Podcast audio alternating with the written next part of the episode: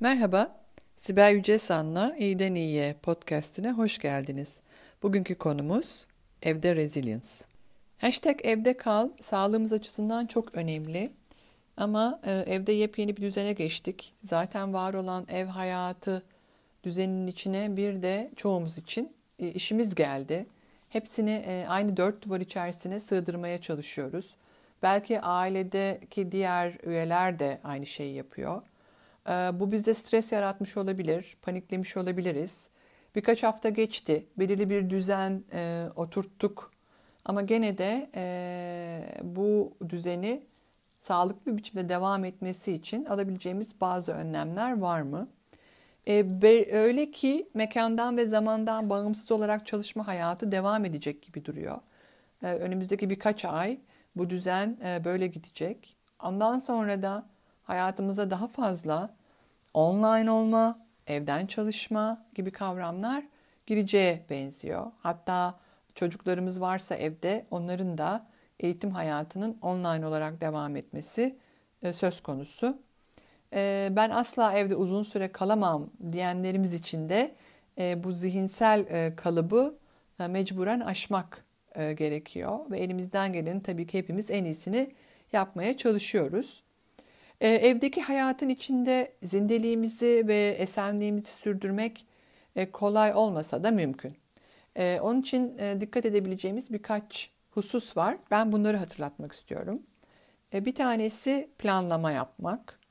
E, geçenlerde Euronews'da e, bir astronotla yapılan söyleşide konu sosyal izolasyondu. Ve sosyal izolasyonu en iyi astronotlar biliyor. Aylarca dünyadan uzak kalıyorlar ve nasıl bunu başarıyorlar diye sorulduğunda astronot aynen şu cevabı verdi. Dedi ki özellikle geçireceğimiz zamanı planlıyoruz. Çünkü planlama yapmak kendimizi çok iyi hissettiriyor. Evet, günü planlamak.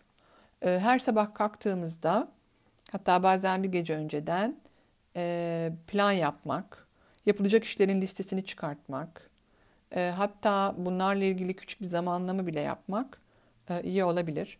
İşle ilgili ajandamız zaten başkaları tarafından doldurulmuş olabiliyor. Ama o toplantıların, e, veya işte farklı e, e-mailleri okumanın arasına serpiştireceğimiz ve kendi kişisel bakımımıza ayırabileceğimiz zamanlar olabilir. E, bunların içerisinde ne var? Aslında bu biz bunlara molalar diyoruz. Bu molalarda muhakkak sevdiğimiz şeylere vakit ayırmak. Mesela bunlar ne olabilir? Gene sevdiğimiz köşede bir kahve içmek, evde e, bir sohbet yapmak, e, bir şey seyretmek, izlemek, müzik dinlemek, e, sanatla uğraşmak, e, bütün bunlar farklı alternatifler. E, hatta gerekiyorsa bu molalarda ufak da olsa bir e, bilgiye ulaşmak adına haberleri izlemek. E, fakat bu planın içerisinde e, o yazarak yaptığımız iş listesinde biten şeylerini tik atmak ve ondan sonraki ödüllerimizi de keyifle yerine getirmek bizi zihnimizi, bedenimizi, e, ruhumuzu muhakkak ki olumlu etkileyecek. E, bu açıdan günü planlamak bir numara diyorum. Bir diğeri hareket etmek ve dengeli beslenmek. Bedeni çalıştırmak önemli çünkü beden ve bilişsel beceriler bir arada yürüyor yani beden artı beyin. Beden hareket ettikçe beyin daha yaratıcı oluyor, daha iyi düşünüyor, problem çözme gibi becerileri gelişiyor.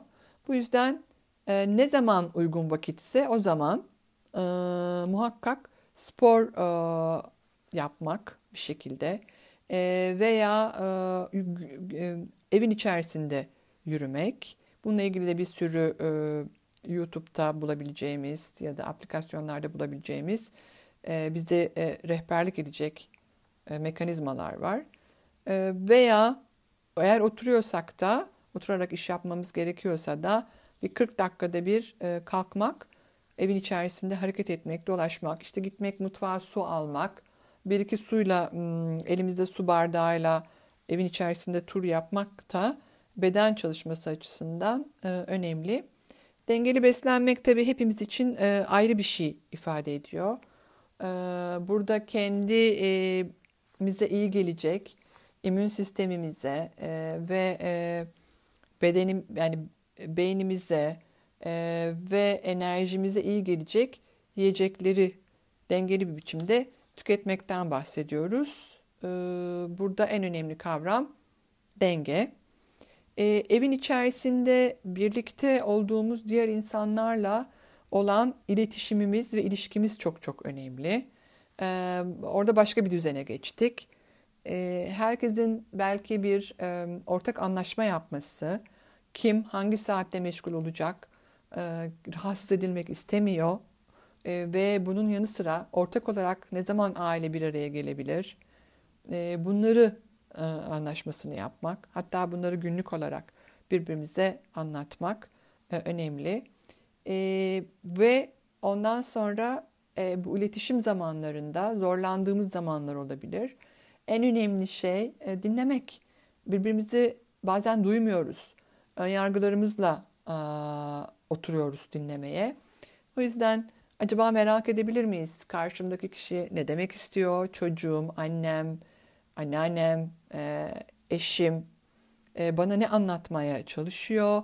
E, bir çocuk merakıyla sanki ilk defa duyuyormuş ya da dinliyormuş gibi o iletişim kanalını açmak ve orada sözünü kesmeden karşı tarafını dinlemek, anlamaya çalışmak, gözlerinin içine bakmak ve ne söylemiyor acaba beden dilinden, satır aralarından bazı şeyleri anlamaya çalışmak, anladığımızı soru sorarak kontrol etmek e, ve empati göstermek ve ondan sonra da e, kendi söylemek istediklerimizi genelde ben dilini kullanarak a, karşı tarafa aktarmak iyi olabilir. Bunu her zaman yapabilir miyiz? Belki yapamayız. Tepkimizi göstermemiz gereken yerler de olacaktır. Ama e, bu ilişki uzun vadeli ilişkilerimiz evin içinde olan ilişkiler. Onun için bunlar çok değerli. Sakin kalmak, duyguları sağlıklı paylaşmak ve mindful iletişim ve e, ilişki yönetimi yapmak e, gerçekten çok akıllıca olacaktır.